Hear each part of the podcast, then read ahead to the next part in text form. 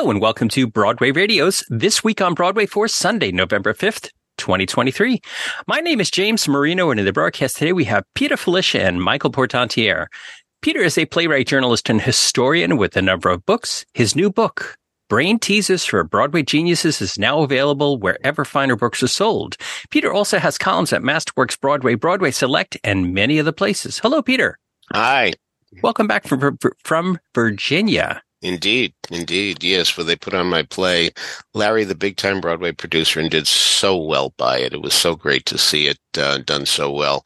You know, I'm going to repeat what I've always said about community theater. It's just amazing how much talent there is there, and there certainly is in Virginia. Um, I was very pleased by this organization, which was so good to me. Matt Moore directing, just wonderful job by um, everybody, and um, I think the play works. But we'll see what happens. Well, good to have you back, and I'm I'm so happy that there was uh, good success down in Virginia for your play. Thank you. Also with us is Michael Portantiere. Michael's a theater reviewer and essayist. He's the founder and editor of CastAlbumReviews.com. He is also a theatrical photographer whose photos have appeared in the New York Times and other major publications. You could see his photography work at Follow Spot Photo. Hello, Michael. Hello. Hello. So this week we got a uh, press release from the Broadway League saying that Broadway theaters are going to dim the lights in memory of Sheldon Harnick. This uh, light dimming is coming up on Thursday evening, November 9th. So just a couple of days away from now. Uh, I just wanted to follow up on it because we talked about, you know, it's uh, such an incredible large amount of time between uh, when the Broadway League has made this announcement and the passing of Mr. Harnick. So uh, wanted to follow up and let everybody know that this is happening. Uh, and uh, we look forward to Mr. Harnick getting his the the honor that he so much deserves. Oh, so at least, yeah. And Absolutely. we can speculate as to what, what the delay was, but uh, I guess it's fruitless, right? So I, I, um, I read I read a, a, a possibility that it, it's hard to delete uh, not delete but uh, dim the lights uh, when in the summer months when it's you know so bright out at at the the time of six forty five in the evening. oh, good point. Yeah. Yeah. Hmm. So I, I don't know if that's the official thing, but we did just uh, pass our uh, back to standard time, mm-hmm, fall back mm-hmm, this morning mm-hmm. and uh, gain an hour. So it will be especially darker at 6:45 p.m. What were you going to say, Peter? Well, um, speaking of Sheldon, um, Ken Bloom has done the collected lyrics of Sheldon Harnick, and oh, he wrote right. over a thousand songs, and I think that's mm. coming out in January. So, I mean, the book has taken a long time because a thousand songs, uh, uh, more. So, I mean, it's pretty astonishing to hear that. And, um, Lord knows we'll have a lot of, uh, goodies to, to savor when we look through that book. So I'm looking forward to it. In January. Oh boy, we're gonna have think, to have a. Uh, think, yeah, yeah. We're gonna have to have. Uh, you, th- that's when you buy the present for yourself that you didn't get during the holiday season. right. Good for you. Yeah, that's great. So, talking about a present to ourselves, Michael, you got over yes. to MasterVoices to see uh, Sondheim and Burt Shevelove's musical The Frogs with an all-star cast. Uh, just in a two-day only presentation was it a gift to yourself? It was, it was. And I, I guess really it's the Sondheim Shevelove Nathan Lane musical. Yeah. Because uh, this was uh, a concert version, a condensed concert version of the re- of the revised uh, version of the show that was done at Lincoln Center Theater. Uh, it had originally be had originally been presented in 1974 at Yale in the swimming pool. I was there. I saw it. and believe it or not, I, a friend of mine, uh, Peter, uh, it was actually my friend Charlie Sullivan, who you saw as Arvide in that Guys and Dolls that we uh-huh. did. Uh-huh. He went to Yale and he happened to be there and he saw it. Uh, yes. This is the With Meryl Streep, Sigourney Weaver, Weaver, um, Christopher Durang. Yep, yep, yep, they're all in the cast. All in the chorus. I, I haven't looked up uh, lately. Uh, were the leads? Did any of them turn out to be people names we would know today? I don't think so. I mean, of course, there were some pros. I mean, Larry Larry Blyden was um, the lead, but uh, anyway, it, it, it was a, a, real bust because uh, swimming pool uh, gyms do not have good acoustics, and it was very very hard to hear what was going on. So you got a luckier um, experience with the frogs, I'm sure. Mm-hmm. Yes, actually, somebody the other day who was also there. It's incredible the number of people who were there in 1974, but they also said they basically could not understand a word. Ah, okay. uh, so that's unfortunate. Uh, mm. Not the case at the beautiful Rose Theater, um, Jazz at Lincoln Center's beautiful Rose Theater at what I'm told is now called the Deutsche Bank Center. Used to be the ah. Time Warner Center in nice. uh, Columbus Circle.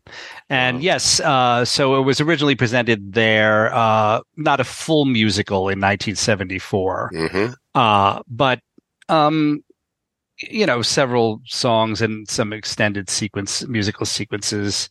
Uh, it was really great to see it again uh, with a incredible cast. Um, really uh, headed by Douglas Sills in the Nathan Lane role of Dionysus, and then we had um, uh, Kevin Chamberlin as Xanthias and Marc Kudisch as Heracles, aka Hercules, Chuck Cooper as Charon, Um, Peter Bartlett, who played Pluto in the Lincoln Center production, was back, and I he's just one of my absolute favorites, and he was an audience favorite on, uh, on this occasion, I have to say.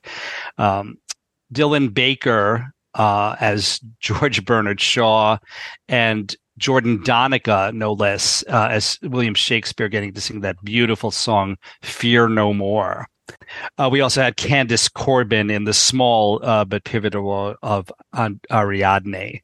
Um, so that was nice. This uh, was a very, very enjoyable evening. Um, I have to say, much more enjoyable than Here We Are. Um, and other people have agreed with me on that, so I'm not alone in in that opinion. Uh, the Frogs is not a perfect musical by any means, and actually, that um, Lincoln Center production got mixed reviews, as I recall. But this was actually, uh, I would say, considerably better than that, if only because it was condensed. Uh, it was only about an hour and 45 minutes with no intermission. Uh, one of the problems of the Lincoln Center one was that a lot of people felt it was too long and was maybe a little bit overwritten. Um, but really, really funny, funny stuff, um, based very loosely on the comedy by Aristophanes uh, you know, with Burt Shevelove on board, of course, I'm sure that a lot, a lot of the humor was there to begin with. Uh, and then Nathan Lane only added more uh, when he came aboard. So really, really fun. And, and I, um, I I love the original songs we had as our musical selections last week for our podcast. We had a bit of the title song and also Fear No More, which is really beautiful. So those are two um, great songs from the original. But then there's the famous um, invocation and instructions to the audience, uh, which, as Douglas Sills reminded me, um, was originally written for a funny thing happened on the way to the forum, which of course was the other Burt Shevelove, uh, Stephen Sondheim collaboration. and this is the song that uh, famously includes uh, s- such instructions to the audience as please don't fart. There's very little air and this is art. Uh, things like that. Really, really witty stuff. um, and this, as I said, was a Dreamcast. Uh, when I interviewed Douglas Sills a, a, couple of days before the show for Talking Broadway, uh, and we'll send it. We'll put a link to that in the show notes. He said it was an, an, a complete joy, mitigated only slightly by the fact that they really don't have quite enough rehearsal time to do it, you know, a hundred percent as well as they would like. And that was evident only in the sense, um, I mean, there were nothing like any major screw ups or any major disasters at all. Uh, just maybe a slight, um, the timing was very slightly off in some places, but I'm not saying it, uh, you know that the, the the pacing was was bad or anything like that. And uh, for the for the most part, everyone really picked up their cues, and there were a lot of laughs from the audience, so that proved that they were doing what they were supposed to. Um, or orchestrations by Jonathan Tunick, uh, fabulously played by a, a, full orchestra under Ted Sperling conducting, who also uh, I uh, who also directed, um, and uh, the chorus, the MasterVoices, which used to be called the Collegiate Chorale, is a very large group. Um, so that was amazing to hear that that kind of sound. Uh, I, am not sure of the total number of, of people, but it's a lot. Uh, in fact, um, Rose Hall, Rose Theater, excuse me, uh, can be configured in different ways. But in this case, uh, they have uh, seats uh, uh, that are normally filled by audience members in back of the stage and surrounding the stage in the back. Um, in addition to the, the regular, all the other seats, of course. Um, and in this case, all of those seats were taken by the chorus. um, so there were a whole lot of them, and it just sounded absolutely great. It's not you would never have that large a chorus in a Broadway show, uh, you know, for financial reasons. So uh, it really was a completely delightful evening. Douglas and everyone else were fantastic. And I was so glad to get to see it again. And as I said to Douglas, we really have, uh, for at least a, a weekend, we had a almost a mini Sondheim festival going on because we have Merrily Roll Along and Sweeney Todd on Broadway, and we have Here We Are off Broadway, and then we had the Frogs uh, at the Rose Theater. So, uh, in addition to you know whatever cabaret things might have been going on, um, so it was really really terrific, and um, I think it was a wonderful choice uh, on Ted Sperling's part uh, for a show to do with MasterVoices. All right. So, uh, very, it sounds like a wonderful production. It's very sad, uh, that we only got two days out of that, but, uh, uh any cameras that you spied? oh, I don't know. I, I hope so. Uh, they, uh, I think they normally only do one or two performances of their shows. So they were smart enough to add a third. And I had heard, and Douglas reconfirmed that it was sold out uh, hmm. at least a week in advance. So, you know, Sondheim mania continues. mm, may it always. Yeah. yes. All right. So, uh, as Michael mentioned, we have uh, the Talking Broadway interview uh, linked in the show notes. So, if you want to read that interview of Douglas Sills by Michael, we'll have it in the show notes as well, so you can check that out. Peter, you got uh, out to the Paper Mill Playhouse to see a new production of The Great Gatsby. So, tell us about this. Yes, um, you'd expect that The Great Gatsby, which is set in the 20s, would have 20s music. And it does. 2020s music, not 1920s music. Um, Jason Howland has given it not quite a rock score, but music that doesn't remotely sound like the era, uh, not remotely. And um, I'm telling you, the drummer is the busiest guy in musical theater because I'm telling you, he's boom, boom, booming um, uh, all the time because there's so much um, drumming on backbeats, and um, so so that was a big failure for me. Uh, the choreography, I think, is truly terrible. Uh, it's uh, herky jerky motions. Again, where's the Charleston? Where's the black bottom? Mm-hmm. You know, where, you know, all that. none, none of that. Just people, uh, thrusting their heads this way, that way, thrusting their gluteus maximus this way, that way. Um, I, I will say that I am very impressed with the dancers who have learned this choreography because indeed uh, there's no rhyme or reason to it. It's like um, they're it's all very asymmetrical, and so my hat is off to the ensemble for learning it. Uh, so that's a problem as well. You know, when you come right down to it, um, the wonderful thing about the Great Gatsby is the way Fitzgerald wrote it. It has one of my favorite descriptions of all time when he talked about the telephone book splashed to the floor. And for those of us who remember telephone books, um, especially the heavy ones, I know exactly what he means by that. Devoid of the language, when you come right down to it, this is pretty much a soap opera. I mean, after all, there's um, Tom fooling around with Myrtle, and his wife Daisy isn't happy about it, and she fools around with Jay Gatsby, and uh, no good can come of this. Um, by the time all is said and done, uh, two three people are dead, and um, you, so uh, it, it it really I think is a story that has um, passed in terms of sensationalism. But I will say this: the Mill audience gasped um, at each death, so they didn't know the story, and so maybe uh, if you don't know the story, it, it, it strikes you as much more interesting than it did to me. Hmm. um, sets and costumes. You know, back in the '90s, um, that was the last great era of paper mill in terms of sets and costumes. Um, I'm telling you, when they did Maury Yeston and Arthur Kopit's Phantom, uh, it was it was like when you're at a meal and your host keeps feeding you and say, "Oh no no no, I can't have another thing. I'm I'm full." It was almost that way with sets. I mean, every time every time you turn around, there was a new set, and it was like, "All right, all right." You know, I mean, it was so strange to have that reaction. I'll grant you, but anyway, um, uh, that's when they had forty thousand subscribers. I don't know what they have now but I know it was down to like 10,000. So um, things got pretty uh, lean over there for a while. I mean, they were doing Ain't Misbehaving, um, Baby, you know, small shows on a big stage. But uh, the money keeps rolling in apparently, and I'm I hope the subscriptions are up because that's what it seems to be. Or I don't know where this money came from, but I'm telling you, there's a lot of money on that stage, and it's beautifully done. At least, you know, I mean, you won't.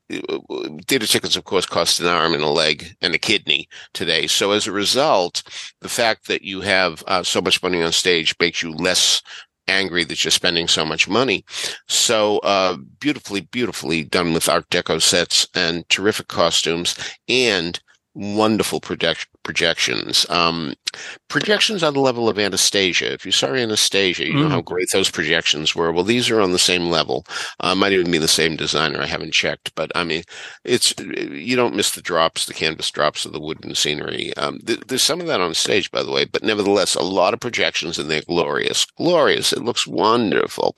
I think Jeremy Jordan is too callow to play Jay Gatsby, and frankly, um, I had a contretemps with a reader who um, disagreed with me on how the show started, but she went to see it long before I did. So maybe it's been changed, but I swear that when the curtain went up, uh, there was Gatsby in his white suit with his back to us, and Jeremy turned around, and um, he just seems a little too young to me.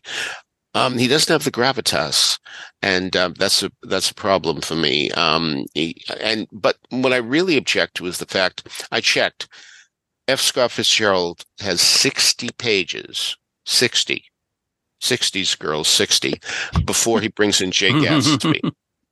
60 and here he is right away. And I'm telling you, there's so much talk about Jay Gatsby that um, in in the novel and in that '74 movie, which I think is underrated.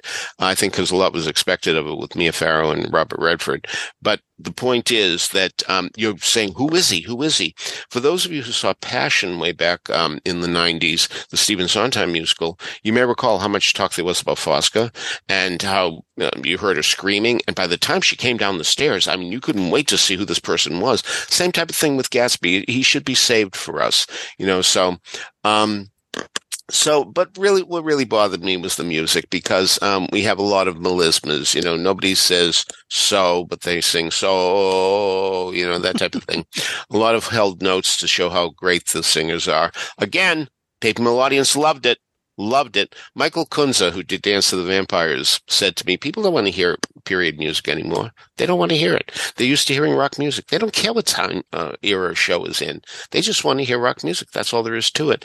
And, um, this seemed to prove his point uh, because the music has nothing to do with the 20s, as I've said a million times already, and will again. I'll go to my grave saying it. But, um, and, you know, they might have said, well. You know, we want to bring it into the 21st century. Um, period music has been done to death. Let's take a new stance on both the choreography and um, on the music. You know, it, um, it, it looks so trite. But, you know, an anachronism is an anachronism is an anachronism. It just is.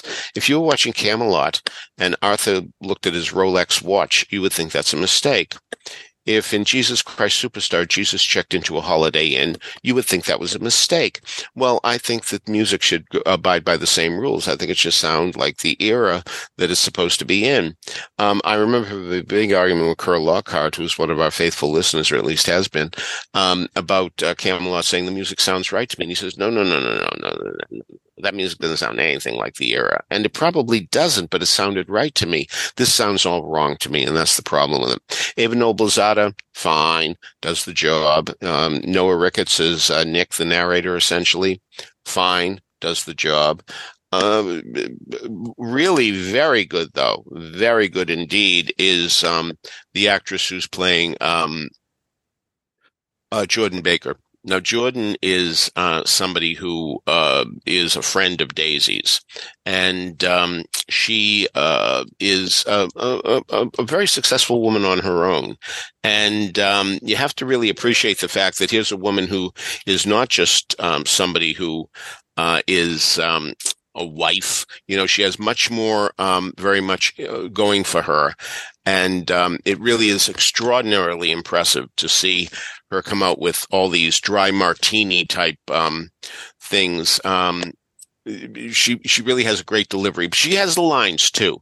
I mean, really, but um, her delivery is great. And her name is Samantha Pauly, and she is she shoots up one sardonic quip after another. It really is very very impressive. Um, Kate Kerrigan did the book, and um, she engages in some anachronisms too. I mean, she has one character judge others on a 10 scale. He's a five. He's a four. I don't think that was happening in the 20s. That sounds wrong to me. So uh, I think that came much later in the century. So um, also, um, I checked. I mean, The Great Gatsby is online. That's how I found out that uh, the entire book. And that's how I found out that Gatsby doesn't come in until page 16. But the word asshole doesn't appear in uh, The Great Gatsby's novel, but it appears twice here. And I don't know if people were that frank um, in that time. Maybe they were, but um, uh, uh, it's not in the novel, but she's added that. So um, Nathan Tysen's lyrics are fine. Um, I I have to admit that um, I was curious about a song where um, Daisy was singing "I'm so sophisticated," and I thought, well, you know, people who are sophisticated really don't uh, project that. They don't announce that. They don't uh, foist it on you. It's in the novel, so he's well within his rights to do it that way. Um, very throughable, you know, for all my objections, um, mostly because of the eye candy. But um, I, I don't know what the future is for this show. Um, I wish it well, even though I've made so many statements against it here. Um, I don't know if it'll come in. Um, I imagine there's a, there's a theater available for it. It would seem that there is, um, with so many things closing, but we shall see what we shall see. But um, um, I, I wish I could be more enthusiastic, but I can't. Hmm. All right. So that is The Great Gatsby at Paper Mill Playhouse. It is uh, playing through November 12th. Uh, and we'll see if we see it again.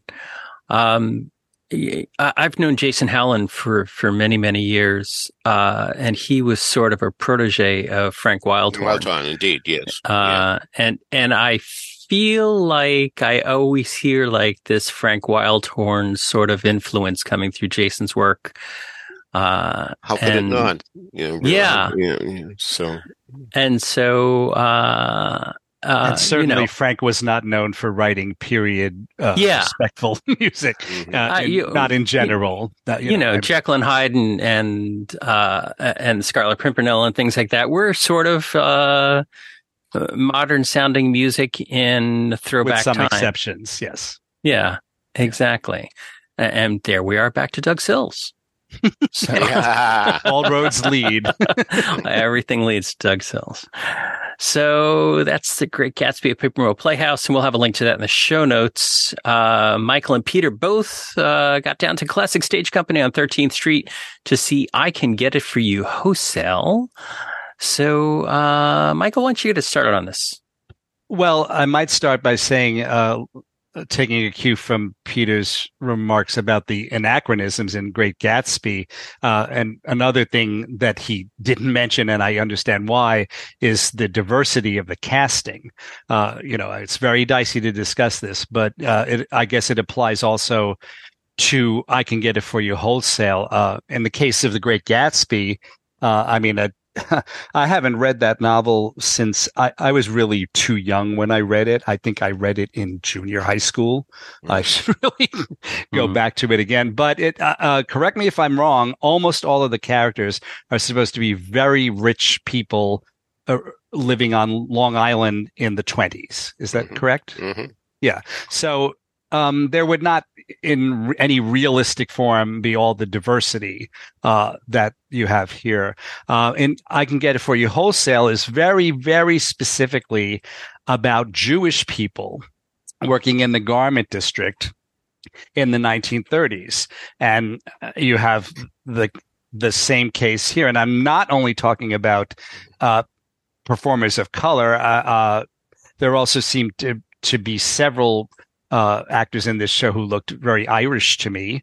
Uh, and um, Santino Fontana is an interesting case because I I, I don't believe he's Jewish. Uh, I think he's Italian American, uh, but he uh, was believably uh, cast in the role in terms of his speech and just the way he came across. He was believable to me as a Jew. So for whatever that's worth, I'll I'll, I'll start there.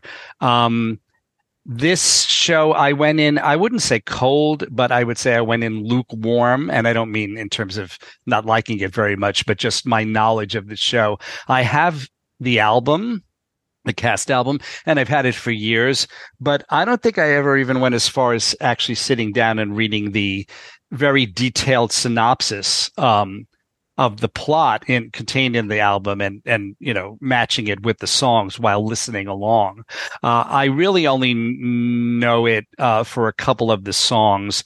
Of course, the terrific comedy number Miss Marmelstein, uh, which helped to catapult Barbra Streisand to Broadway stardom and eventually much much greater stardom after that. Um, and also uh, there is a song, a really terrific song called "A Funny Thing Happened." Uh, that I really like. It's performed on the original cast album by Marilyn Cooper and Elliott Gould in the lead role of Harry Bogen.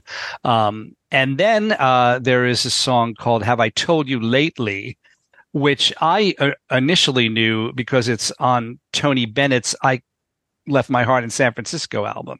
Because as I've made the point several times before, Tony Bennett recorded hundreds, maybe thousands of Broadway mm. songs um, in his career, and that that was one of them. And he sings it a lot better than I have to say than Ken Leroy does on the original cast album. Ken Leroy, who was the original Bernardo in West Side Story. Um, so anyway, that that's all background here. Um, this is the story of Harry Bogen, who works in the garment district initially in a very low level position, and then he winds up um, scheming and conniving and uh, just uh, you know traitoring his way uh, betraying his way to become very very rich. Um, it's interesting that this show is being done um, as pal joey uh, is being done at mm-hmm uh, City Center because uh, I haven't seen that show yet, and and uh, word is very very bad. I'm I'm going this afternoon, so I'll report next week. Uh, and it's also people are calling it not Pal Joey because uh, apparently it's been so completely rewritten and reconceived. But one thing it still has, uh, if I understand correctly, is that the lead, the leading man, is very very much an anti-hero uh, to put it mildly. And same with Harry Bogen. They're awful, awful people um, who just do what they can to get ahead. And it's interesting to see that. Um, and many people, I guess, maybe, or some people say that that's why initially I Can Get It, For You Wholesale was not a big hit on Broadway. Um, it was based on a, a, a, novel, and you can do that maybe more easily in a a novel than in a show. Anyway, um, in terms of uh, Harry's character, uh, uh, oh well, this production um, was rewritten to a certain extent by John Weidman, the son of Jerome Weidman, who uh, who was the original author of the original book and the libretto for the musical. And John Weidman, of course, we we know uh, from his work with Stephen Sondheim on Assassins and uh, um, Pacific Overtures. Thank you. Yes.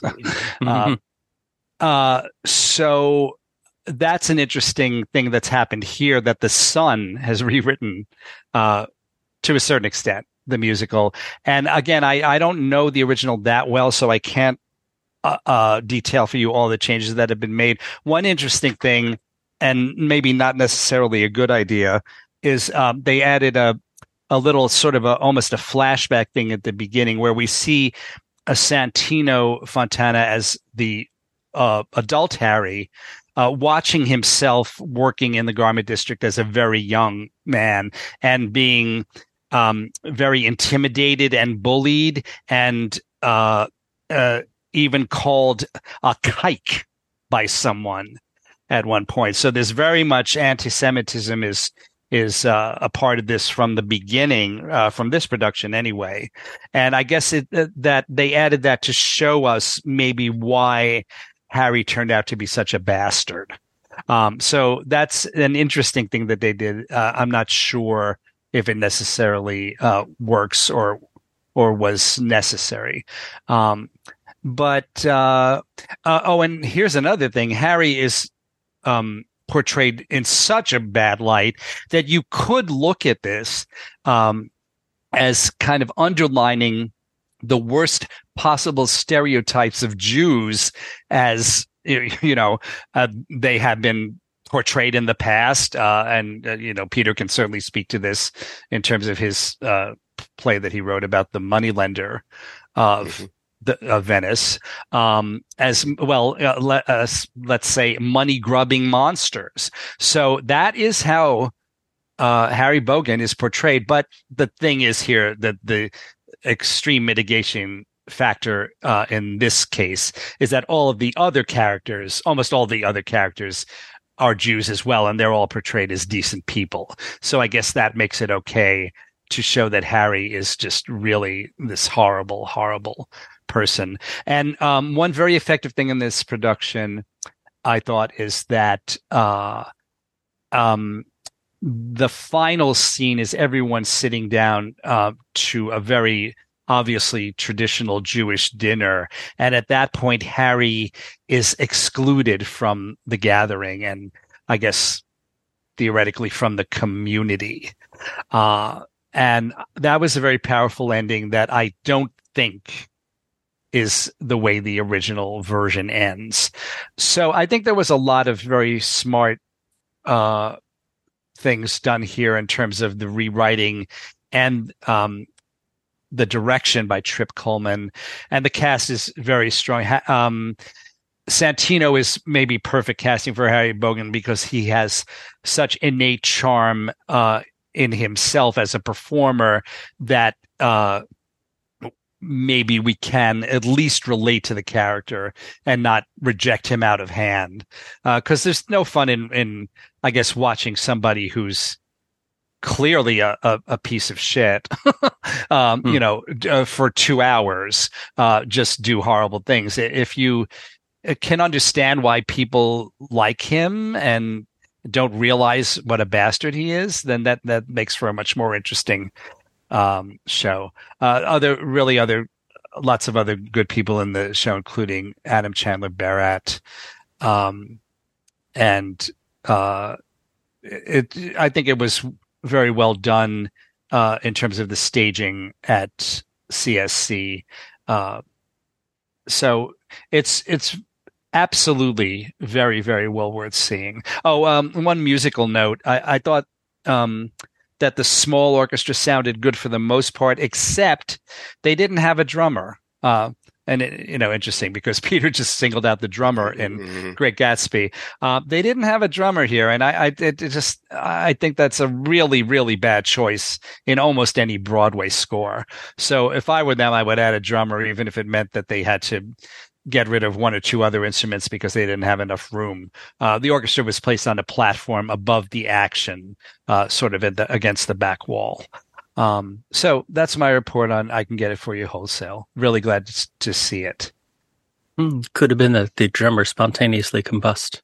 oh, and I forgot to mention Harold Rome uh, wrote the music and the lyrics, and he is maybe an underappreciated hmm uh, talent. So I'm so bad on me for not mentioning him to begin with. Uh, but yes, Harold Rome, uh, who also wrote Fanny and Wish You Were Here. Uh, really, really talented uh, writer for the musical theater. Fanny. I haven't thought about Fanny in years. Love Fanny. All right. So, Peter, what did you think about uh, I Can Get It For You Wholesale? Well, uh, I have a very different history with the show uh, from the one that Michael has because I actually saw the pre-Broadway tryout at the Colonial Theater in Boston on March 10th, 1962. It was my first pre-Broadway tryout, and I came out Mm. raving about this Barbra Streisand, uh, how she was.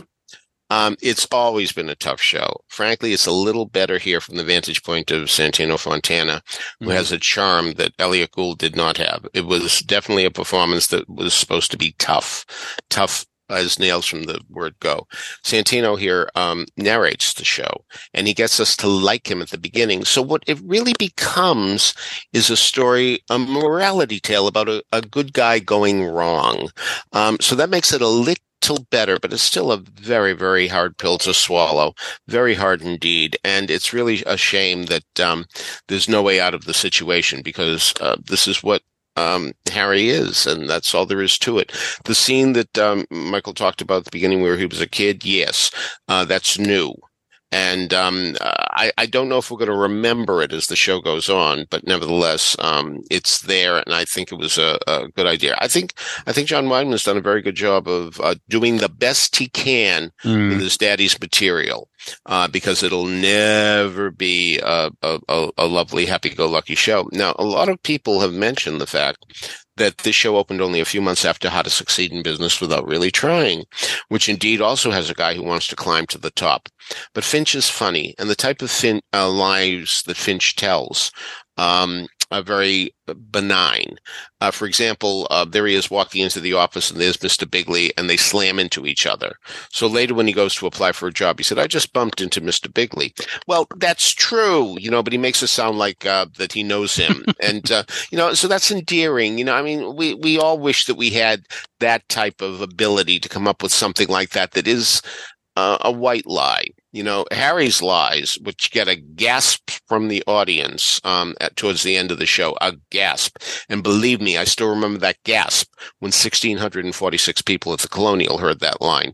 Um, so, yeah, he, he's he's definitely become an evil guy. And he won't take responsibility. So it's a very, very hard thing to do. That said, Harold Rome was the perfect guy to write this show because he wrote a lot of Jewish shows. Wish You Were Here um, certainly um, is about the Catskills and Jews who go up to the Catskills um, during that period of time in the 50s when everybody was going there when there was no air conditioning. Pins and Needles had a number of Jewish characters in it. so, um, so he's very, very skillful at writing for um, for Jews. Uh, he knows the territory, and it's a wonderful score. I was very amused um, to hear um, "Have I Told You Lately," the song that Michael mentioned, because for years I thought that uh, when I heard the line, um, "Have I told you lately that your Struli loves you?" Um, this Struli was this cute little um, Yiddishism that um, I didn't know about, um, having a Gentile background. And it was many years later before I realized he was singing, Have I told you lately that yours truly loves you? It's not yours truly, yours truly. So, um, and I was reminded of that yesterday. There are so many wonderful things in the show. I mean, it's really something that here's the mother, originally played by Lillian Roth. And I dare say that Harold Rome wrote for her because she was very famous as an alcoholic, wrote a book about it. There was a movie about it called I'll Cry Tomorrow.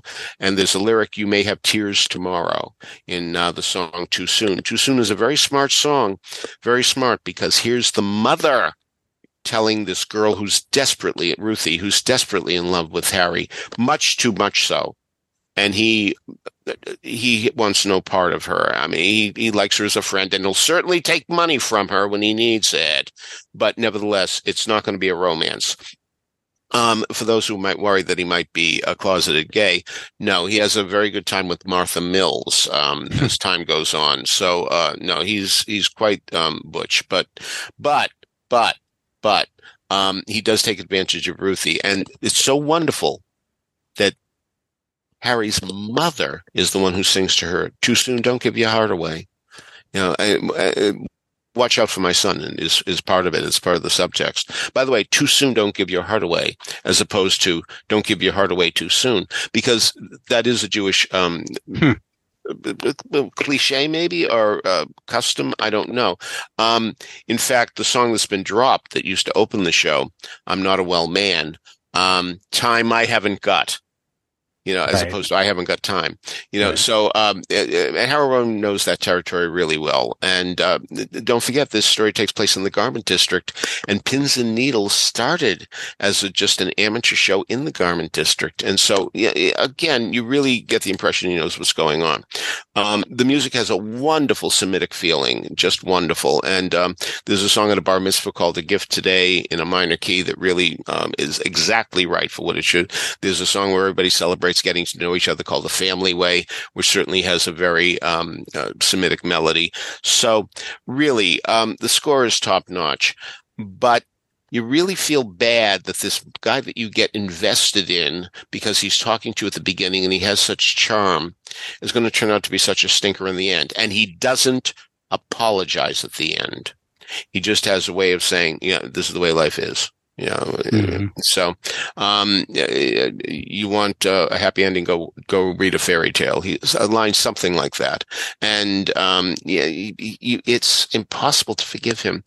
Um, in terms of the Jewishism, let's remember that Jerome Weidman wrote the novel, so at least that you know, and um, so we do have a Jew writing about Jews. You know, it would be terrible if indeed um, this were a Gentile writer uh, making right. Jews seem craven. So at least that. Um, but I'll tell you, the audience liked it quite a bit, and um, I, I have to think that that has a lot to do uh, with the performances. Rebecca Naomi Jones is so good at um, at portraying Ruthie, the the woman who is desperately in love with him and wises up um, in that song that Michael alluded to earlier. Uh, Judy Kuhn is wonderful as the mother. Oh, a, a very clever thing that um, almost works. Um, I know that sounds like an oxymoron, but at the beginning of the show, um, the mother sings to him, "Eat a little something, um, sit down and eat." Mm. And what happens, what's always happened at the end of the show, she sang that song. And I wish that it had been done completely at the end of the show. It's it's interrupted at the end of the show. And I want to hear the whole thing because at the beginning she's just saying, eat a little something the way a mother says, eat a little something. And at the end of the show, the subtext is so incredible when she's saying, eat a little something, meaning I don't want to talk to you. I don't want to deal with you. You're horrible. You have disgraced me. You've disgraced yourself. You have betrayed your friends, etc., cetera, et cetera. And, you know, I wish the song had been done to completion.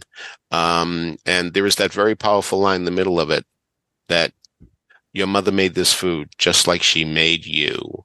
And um, boy, you know, that's quite powerful. So there's a lot of tough stuff in the show. Tough stuff. No question. Um, worth seeing. Very well directed by Trip Cullman. Secure, sure handed. Mm. I'm telling you, marvelous. Couldn't be done any better than he's done it, and, and it's done in a very small space with uh, very few props and virtually no scenery. Really, no scenery when you come right down to it. But nevertheless. You know, I mean, you know what mistake they may have made? In the lobby, they have a replication of an ad when the show went on tour with Lillian Roth and Larry Kert playing um, um, Harry. So it's at the O'Keefe Center in Toronto, hmm. and they have the prices and you could actually go to the balcony. And the front balcony was a dollar fifty and the back balcony was a dollar. You know i'm not sure that's so wise to put uh, to remind us you know as my great friend ruth leppi used to say the old songs are coming back. Why can't the old prices come back too? Well, anyway, they can't and they don't. And uh, but anyway, it's very fitting that there should be a song called "The Sound of Money" in this show because indeed, um, money is certainly uh, relevant to the show and to ticket prices. But anyway, I like to second uh, Peter's praise of Rebecca Naomi Jones. I'm sorry I didn't mention her. I thought she was really terrific. And I was really glad to see it because I thought she was done dirty in Oklahoma by the director and the musical director. Uh, but here she's just fantastic. And, um, you almost wouldn't believe it was the same person if you had only seen her in Oklahoma. So, uh, but the but the whole cast here is really strong. Judy Kuhn, I don't think she's ever sounded better. I, is it possible her voice has gotten better? Isn't that something? it Isn't sounds so so rich and beautiful, uh, doesn't it? Uh, I Yeah. mean, really, really, really great. Uh, Peter, I some just some very quick questions here. Um, uh, have I told you lately? uh, It's interesting you mentioned that specific thing because on the album, uh, on the original cast album, Ken Leroy sings. And uh, on the Tony Bennett recording, he sings, Have I told you lately how much your husband loves you? Um, Uh-huh. Yeah, frankly, it's at the end of the song. They both sing it. Oh, Um, okay. So yeah. first he first he sings Yeah, how much your husband, and then they sing Yeah. how much Yours yours truly, Really, loves you. yeah, yeah, yeah. Also, um, do you remember if I I I, I didn't like um, the fact that in Act Two there are two brief reprises of "Have I Told You Lately" sung by Harry. Do you Yeah. remember if those were in the original? I don't think they were. Yeah, I don't um, think so I'm, either. I'm almost 100% certain they were. You know, the thing is, back in those days when I was seeing eight shows a year, every one of them was an event. And so I, um, my recollection of shows of that era is so much better than what I saw last night. Um, uh, because, uh, you know, I, I counted the days like a kid till Christmas before I could go and all that, that kind of business. So I, I remember what people were standing on the stage. Uh, it, they really, um, I, I had a photographic memory then for, for what was going on.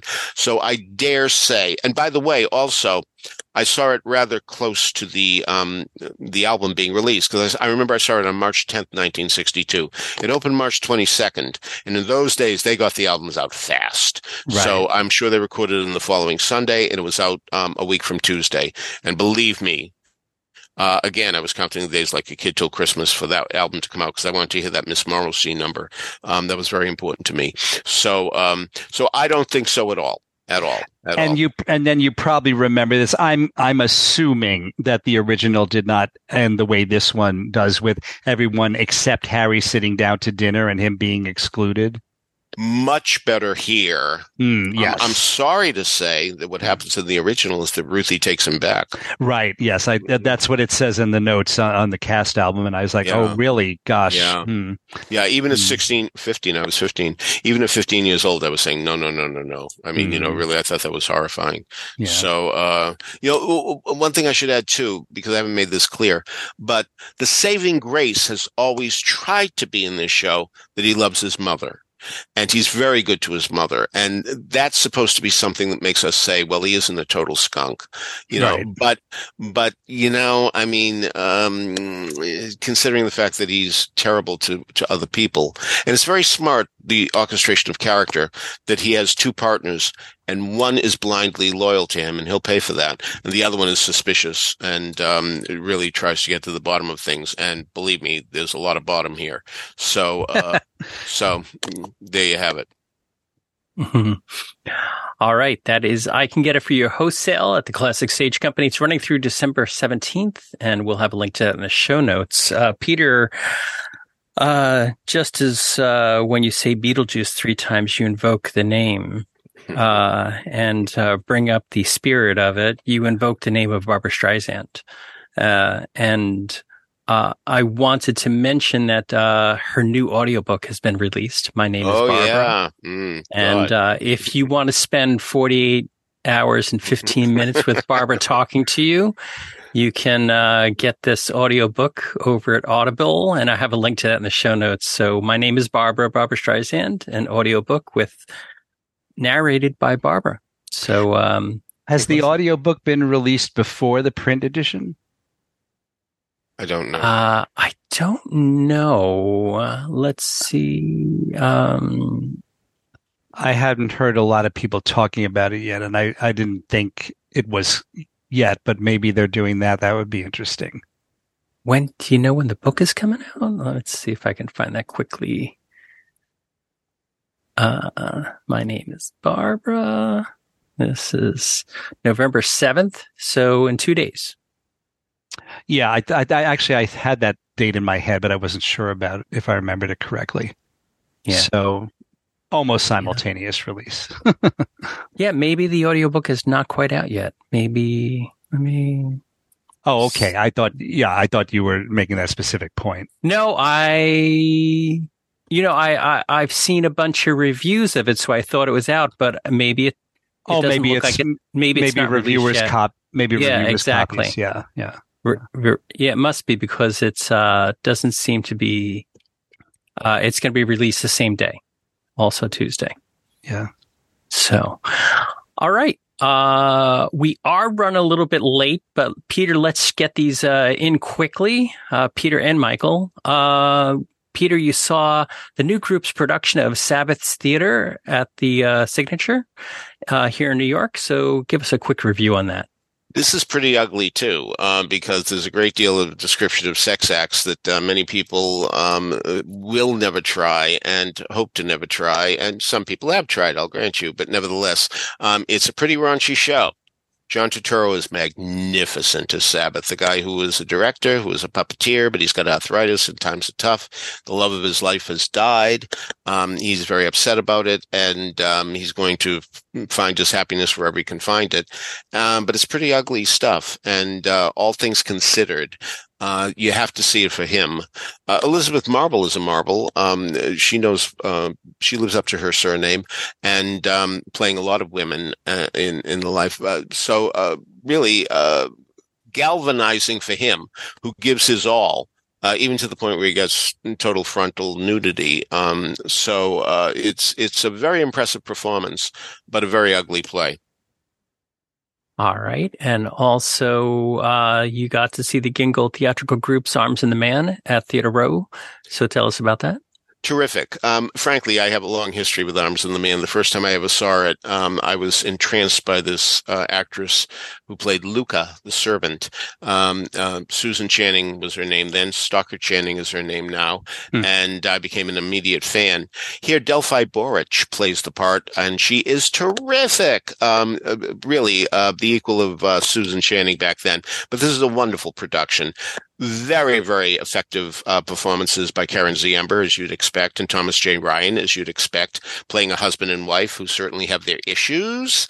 Um, they also have a daughter, and the daughter may be falling in love with the wrong guy. Uh, that sounds pretty familiar, but don't forget this is a George Bernard Shaw play from way back when. So, um, but um, she uh, she's engaged to a guy who uh, really is um, a, a, a terribly uh, puffed up uh, self-important. Um, you can't believe how lucky you are to have me as uh, your prospective son-in-law. Wonderfully played by Ben Davis, and Keshav Moodliar is Bluntschli, the the chocolate soldier, so to speak, um, who comes in and he doesn't have weapons. He has chocolate in his pocket because he needs it for the energy, and he likes chocolate. So uh, that so who is she going to wind up with? I think you may know in advance who she's going to wind up with, but nevertheless, a terrific production, very simply designed by Lindsay Genevieve Fuori, but I'm telling you, very nicely designed, a, a very pretty set to look at, simple but pretty. So, um, so I recommend Arms and the Man, uh, which of course um, is part of the mission that um, David Staller, who directed, has had to resuscitate the plays of um, George Bernard Shaw. Next up, he tells me The Devil's Disciple, which ironically enough uh, takes place in America. Um, and uh, I'm looking forward to that already. Okay. Uh, Michael, you saw Lea Michele over at Carnegie Hall. How was your uh, evening at this concert? Well, uh, I'll try to be brief. Um, as I'm sure many of our listeners remember, sometime uh, during the pandemic, I think early on, um, there was a huge outcry against Lea Michele uh, because it came out uh, that there was all this alleged horrible behavior uh, by her towards several of her colleagues over the years, and um, it looked for a while like uh, that might be the end of her career. Um, but I think it was lucky for her that it happened during the shutdown.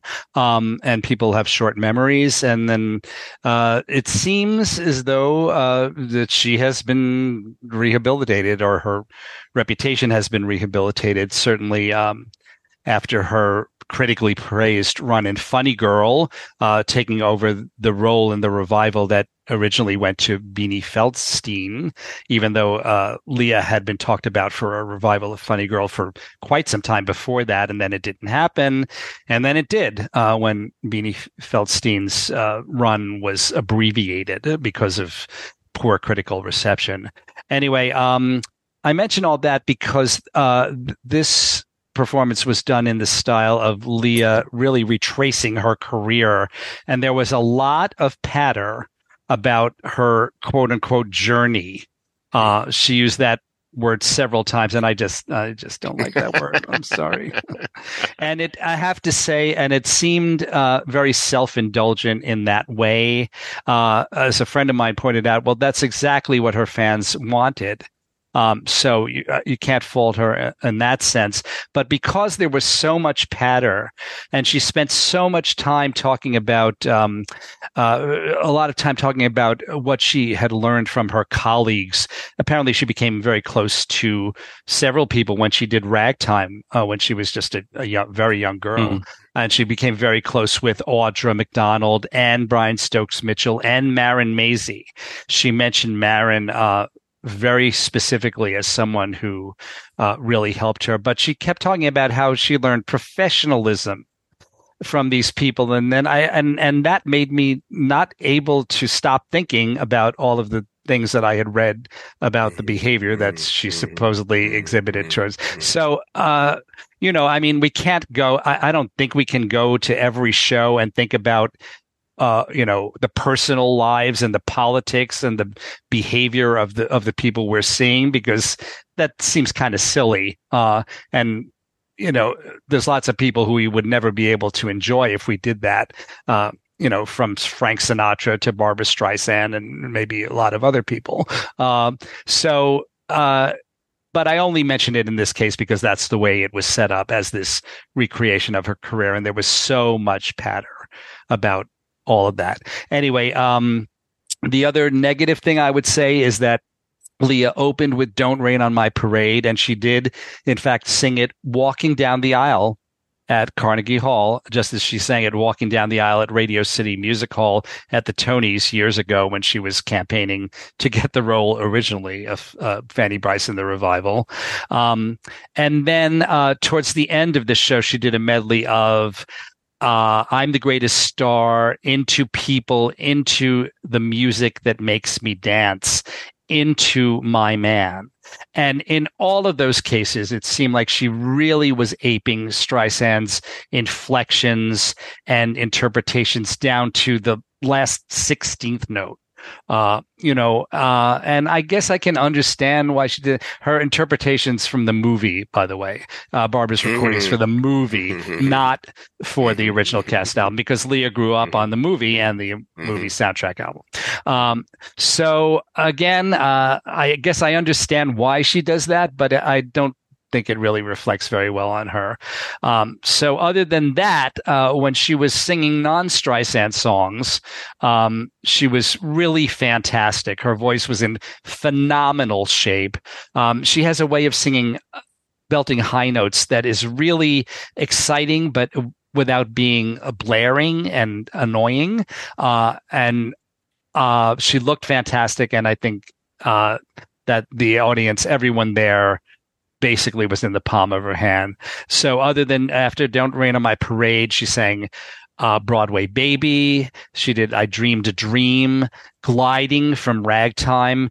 Um, then she mentioned that her audition song for Spring Awakening was I Don't Know How to Love Him. So she sang that into Mama Who Bore Me from that score. And then Jonathan Groff came up on stage, uh, literally from the audience. He said he didn't want to sit in, back and watch it on a monitor uh, because he wanted to just experience it from out front. So he came up on stage and she surprised him. Leah surprised him by singing old friend or old friends, uh, a little bit of it from Merrily We Roll Along. He really seemed pr- surprised by that. And then together they did Word of My Body uh, from Spring Awakening into Somewhere. Uh, from West Side Story. I'm not sure what the connection was there. Um, then Lea took a, a pee break, as Jonathan referred to it uh, several times, uh, while he sang "She'll Be Back," uh, which was "You'll Be Back" from Mhm. Hamilton with with Mhm. special lyrics. Mhm. I'm not sure who wrote them. Maybe he did. They were really really funny. Um, then there were Glee, uh, several songs from Glee, uh, uh, as suggested by the audience. She sang uh, some of them a cappella for a few of the measures. Um, being good isn't good enough Wow. from Hallelujah Baby, which I believe she said was included in Glee at some point. Um, Happy Days Are Here Again. Papa, Can You Hear Me? Uh, maybe this time, which I have to say also seemed a little too close to Liza's inflections from the movie. Um, then Darren Criss came on, uh, another Glee alum, and they uh, Le- Lea and he did suddenly Seymour together, and then the song "To Make You Feel My Love," which is an Adele song. Uh, that was followed by the um, uh, Funny Girl mini medley that I just mentioned, uh, and then uh, Lea had the guts or the nerve uh, Mhm. to use as her encore "Over the Rainbow," which uh, was very famously sung uh, by Judy Garland in her concert at Carnegie Hall, which is considered one of the greatest moments in one of the greatest nights in showbiz history. But that did not deter Lea from singing Over the Rainbow. Um, so that was my experience of Lea Michele at Carnegie Hall. Okay. And that was a one night only thing. And we'll have a link back to the Carnegie Hall website with the information. Uh, Peter, to wrap up this morning, um, you got over to here to see King of the Jews. So how was it? uncomfortable chairs.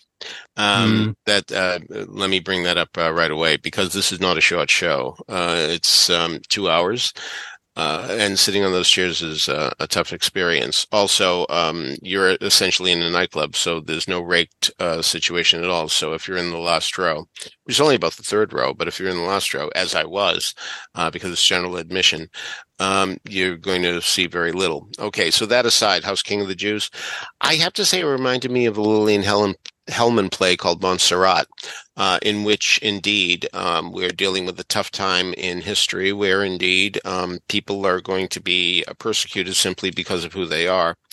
And um, so all these Jewish people are very, very uh, scared about um, what's happening to them. And they are offered the chance to go to Madagascar.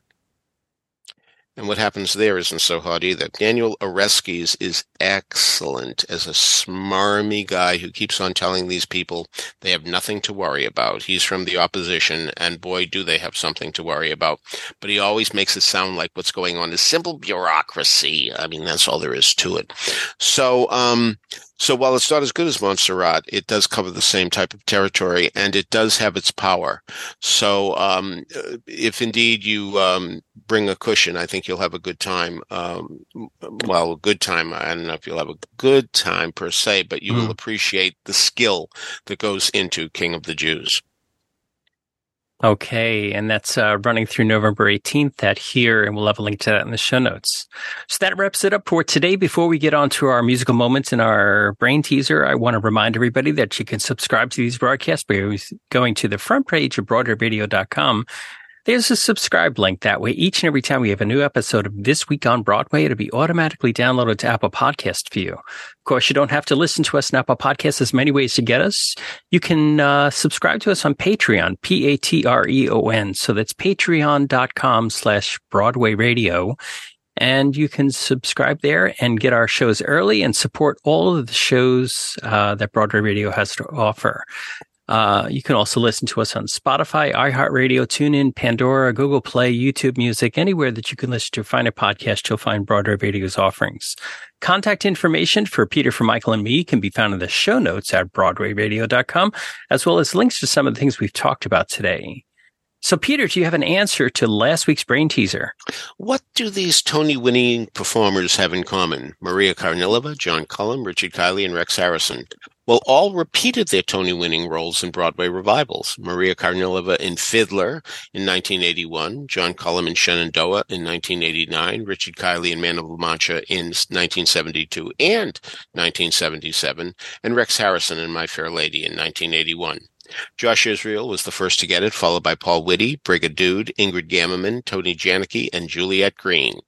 This week's question. This is sounds far more complicated than it is, really. This hmm. this is a reasonably easy question. This illustrious songwriter saw his final Broadway musical open in the 50s, just two days before an illustrious composer saw the closing of a musical to which he'd contribute melodies. The name of the last song in the first songwriter's just open show rhymes with the title of the second composer's last Broadway musical. Who are the songwriters, the musicals in question, and the rhyming titles of the songs?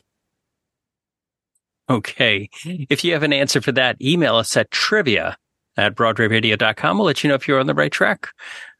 So, Michael, tell us what's uh, up in the musical moment.